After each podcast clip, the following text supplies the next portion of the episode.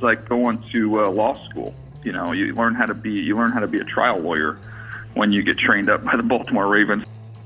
He did not test great. He's not ultra explosive, but you know, Terrell Suggs didn't test all that great either.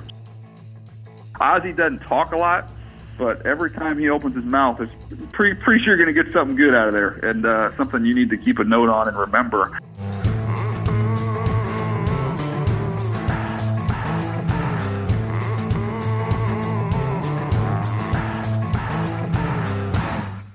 Welcome into the lounge. You know, we're a couple of experts here, but sometimes we like to bring in other experts. There's no limit on experts. I mean, you can spread around the love. There can be a lot of yes, experts out there. For sure. Definitely, definitely. But as long as we all know that we are the top experts. We are definitely the main experts on everything. Not just Ravens, just pretty Beers. much on everything. Beer. Pumpkin beer. Definitely. Yeah.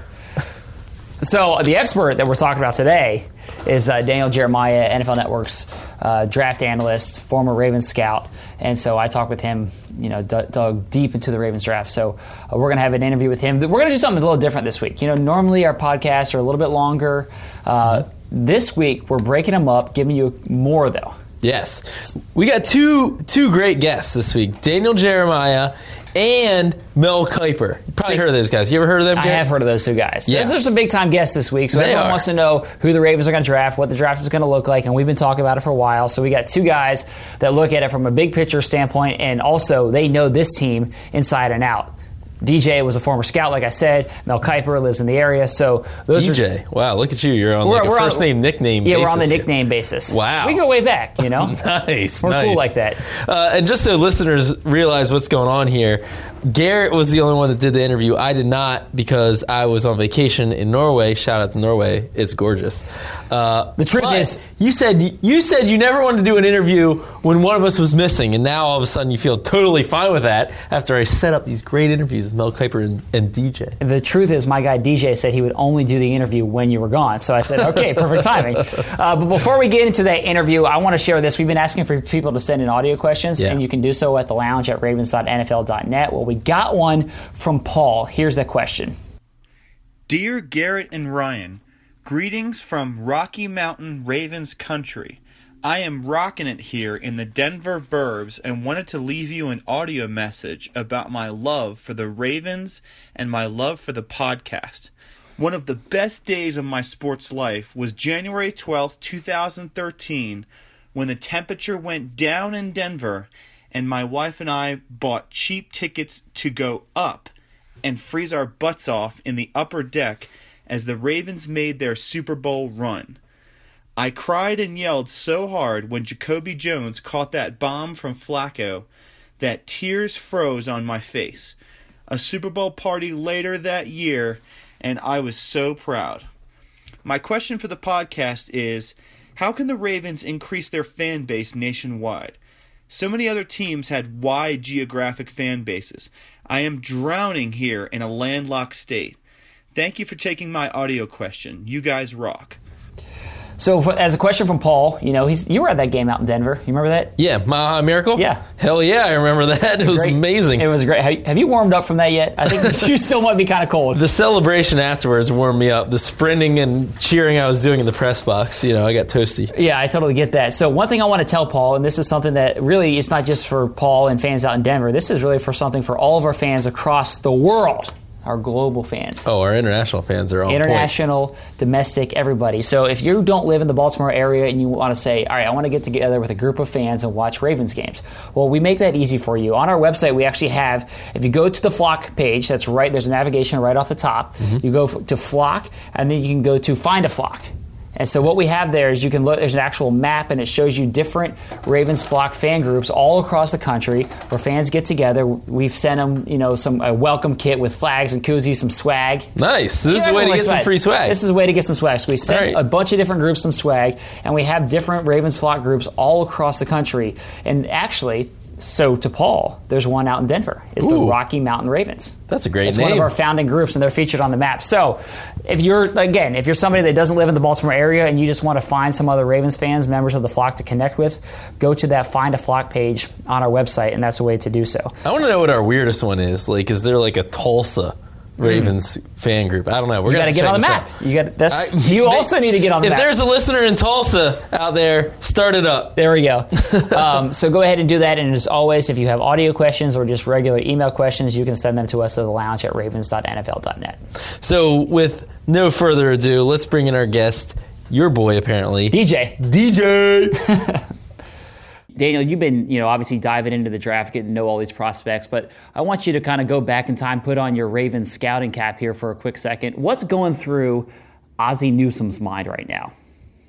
Well, really kind of just putting the finishing touches on everything. Um, they're in the middle of their meetings right now, kind of their last, pretty much their last group of meetings to just get everything dialed in on their board, um, go over and discuss, you know, what took place on these visits that they've had with the players. Uh, recap the pro days and all that stuff, and kind of kind of get everything finalized here. They'll have one more meeting uh, right before, but for the most part, um, they've got the hay in the barn, and that's one thing that Ozzie's so good at is is getting this thing all dialed in with, with Eric and Joe Ortiz, and and uh, and getting this this thing set up way ahead of time so that there's not a lot of panic uh, once you get to draft week. So Ozzie always talks about the process, and you mentioned the draft meetings that are going on right now. That's obviously, you know, kind of a big piece of the, the process.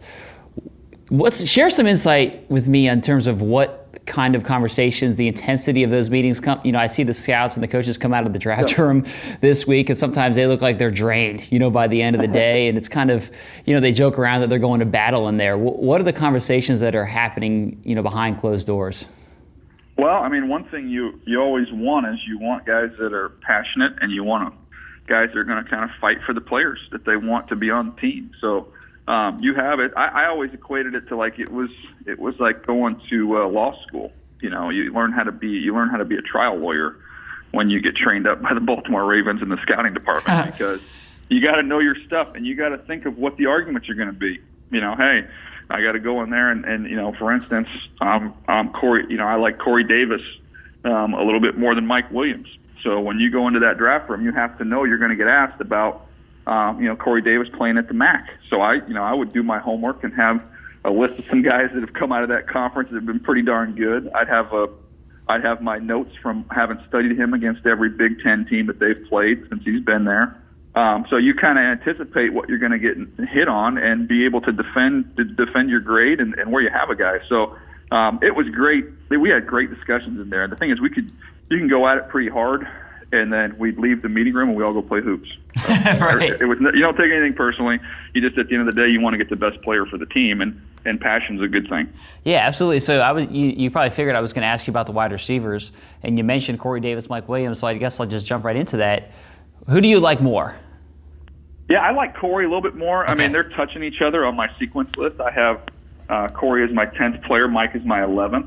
Um, so, I, I shoot, I think they're both great. I, I, the only thing I would say is I think that Corey can, can do everything Mike can do.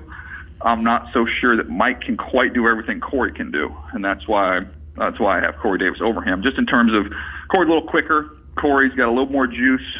Um So he can not only, after the catch, he can break a tackle like Mike does, and Mike's even a little bit more physical than Corey, but Corey will break tackles. I think Corey's a little more likely to run away from you than Mike. But the reason I'm guessing that you think that Mike Williams will be gone is probably the, the ankle injury for Corey Davis that maybe scare a little, you know, yeah. scare a few people off, and then I'm guessing the conference, the fact that Mike Williams did it for the national champion where Corey Davis was in the MAC. Yeah, and I mean, just look at, at, at Mike and what he's done, the level he's done it on. And just purely the health factor. Now, you got to remember, Mike had the, the broken neck the year before, so that'll get factored in. But, you know, Corey's not going to get a chance to run a forty before the before the uh, the draft. That's an issue for sub teams, and just coming off an unfortunate injury while he was training, which doesn't seem to be a big deal. Some ligaments in his ankle um, he had surgery on. But, uh, but yeah, no, it's kind of a little bit of an out-of-sight, out-of-mind deal with him where I think you could see Mike uh, end up going ahead of him. I'm here with Daniel Jeremiah. You can follow him at Move the Sticks on Twitter. Also catch him on the N F L Network every night on the Path to the Draft at six p.m. every night on the N F L Network. So, Daniel, uh, I asked you at the Combine, if you go back, about the Ravens eventually finding an heir apparent for Terrell Suggs. And yeah. in the latest mock that you put out, you had Baltimore taking Derek Barnett, you know, the pass rusher from Tennessee. If they were to go in that direction and Barnett's there at sixteen, how happy do you think the folks here in Baltimore would be? I would think they'd be pretty happy. I mean, you talk about somebody that's been uh, ultra productive in the best conference out there in the S E C. He's a skilled pass rusher. He's got great hands. Um, he he did not test great. He's not ultra explosive, but you know Terrell Suggs didn't test all that great either. So yeah, I don't think he's on that level of a player. But I, I think some of the knocks that other teams will have on him, I don't think the Ravens will quite get caught up in that. And the guy just plays. He's you know he's he plays like a warrior. I mean he plays hard. Uh, kind of fits what they look for in their guys. So man, I think he's somebody that you know you got a chance to to get on the field right away. And, and hopefully carry the torch for the edge rushers they've had there for a long time. So uh, over the offseason here, we you know, Ravens have invested in the secondary. They signed Brandon Carr. They brought in Tony Jefferson. But they've pretty much made it clear that they're still looking for, for corners. But in looking at the first round and your mock drafts and a lot of the mocks that are out there, it seems like they're kind of in no man's land a little bit in the first round. That you know, especially after the injury to Sidney Jones, he was a guy early on that a lot of people thought you know, maybe would be interesting to them at sixteen. Does it look like they're kind of in no man's land and maybe they wait until the second day to pick up a cornerback? Yeah, they could do that. I think the only risk is that you're going to see a run on these guys in the late first, early second. So if you if you pass on somebody that maybe you felt it's a little bit early uh, for where they're picking at sixteen, you might you might get shut out on a bunch of dudes before you pick again. So. Um, you, you better have a long list of names that you'll be okay with in the second round because I do think we're going to see a run on these guys. Um, I, I don't think it would be a tremendous reach if they took Gareon Conley from Ohio State. Um, I, I think that he'd be a good player for them. Height, weight, speed, and can really play the ball down the field. And then I think you've got some some guys that are just really, really solid, safe players in Tre'Davious White and, and Chidobe Awuzie, who may may not end up being all pros, but I think they're really, really good number two corners that can play inside, outside, and also even have some safety flexibility. Um, so, uh, yeah, I, I don't think those would be bad picks. And, and Ozzie's talked in the past in the draft room about, you know, hey, let's not miss in the first round. Let's uh, let's look at guys and look at kind of their floor. And, and, you know, we talked about hitting a double. You know, it's nothing wrong with hitting a double in the first round. Get a guy that's going to start for you for eight to ten years. Uh, that's a good first-round pick. So I, I think both those corners, uh, White and uh, Awuzie, kind of fit in that in that realm. Ideally, you'd like to trade back a little bit if you could and, uh, and just get a little extra sugar and then still get one of those guys. D J, it's interesting hearing you talk. You kind of sound like it reminds me of, of things that I've heard from Ozzie and DaCosta over the years. Some of those analogies, like hitting the double, all that kind of stuff. I mean, does that do you take that with you? Is that something that on a daily basis, as you're looking at these players and you're analyzing it now from you know from the media standpoint? But but do you take all of those conversations that you had with with Ozzie and Eric and Joe Ortiz over the years, and you still use it today? Yeah, no question. I mean, I feel very fortunate just to be in the field that I'm in.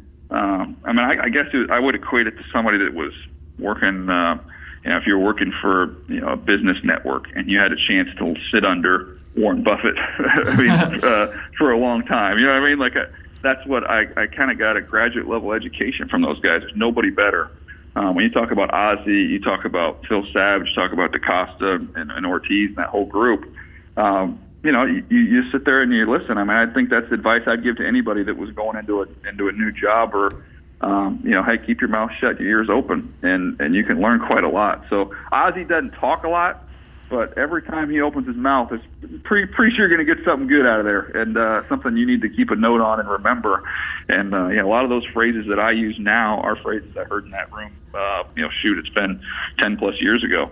Right. You know, we always talk about that, too. Ozzie doesn't like to do the media stuff all that often, but when he does, you know, you get a lot of gold out of him every single time he talks. No question. No question. So I'll let you out here on this one just about Ozzie. He loves the Alabama guys. Um, but one guy who we haven't talked a lot about where the Ravens do have a need as a potential first-round option is Reuben Foster. You know, wow. Zach Orr had to retire this offseason, so they have a need. They obviously took Mosley there.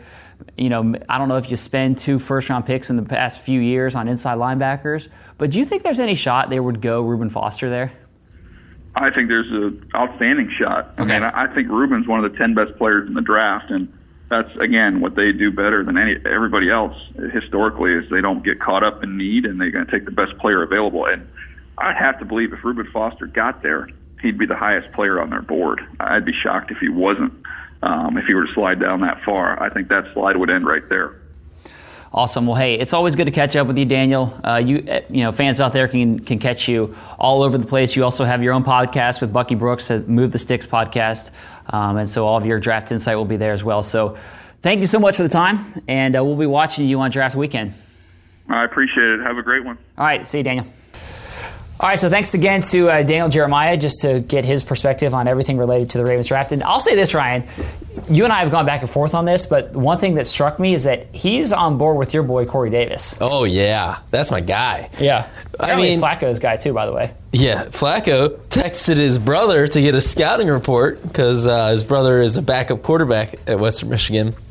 Um, but I, I like Corey Davis a lot. And I said I like him a little bit better than Mike Williams even because, to me, Corey Davis is like the ultimate sleeper. I think that teams are going to pass on him because he's not he hasn't run the forty at all. You know, he didn't he kind of tore some ligaments in his ankle, which meant he didn't do his pro day, didn't participate in the combine.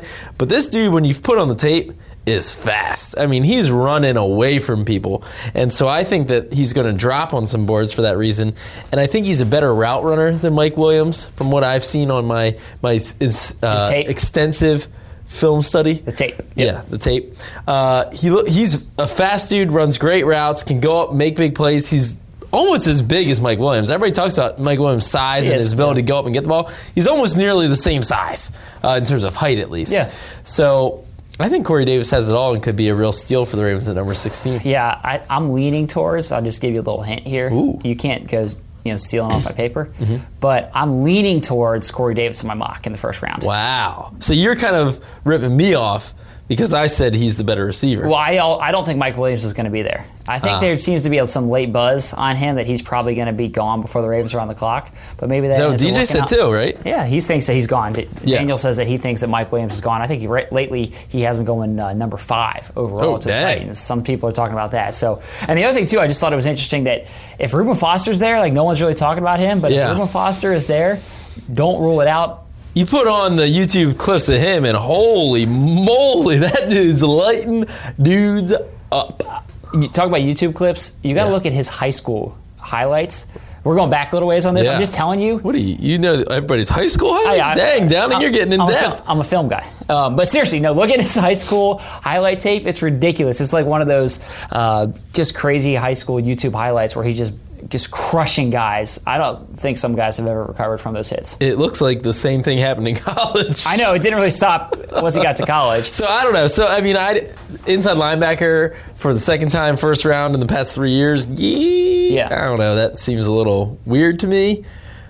But if he's talented, I mean, it worked out in Carolina. Kuechly and Thomas Davis worked out in San, San Francisco. When you had Patrick Willis and Navarro Bowman, Navarro Bowman yeah. out there, I mean, sometimes you get those tandem inside linebacker groups, and your defense is just filthy. So, obviously, this is just uh, one piece of our draft conversation, but like we said, said earlier, we're bringing on Mel Kiper yeah. later in the week, and we talk more Ravens draft with him, get his perspective, and he's liking the offensive lineman. We'll get into that in an episode coming out later this week, but that's a little teaser for you. So, if you have questions, send us your thoughts, your emails, your criticisms, your critiques. Well, of which there are none. Of which there are none at the lounge at ravens dot n f l dot net. Thanks for listening, everybody, and we'll be back with you later this week with Mel Kiper.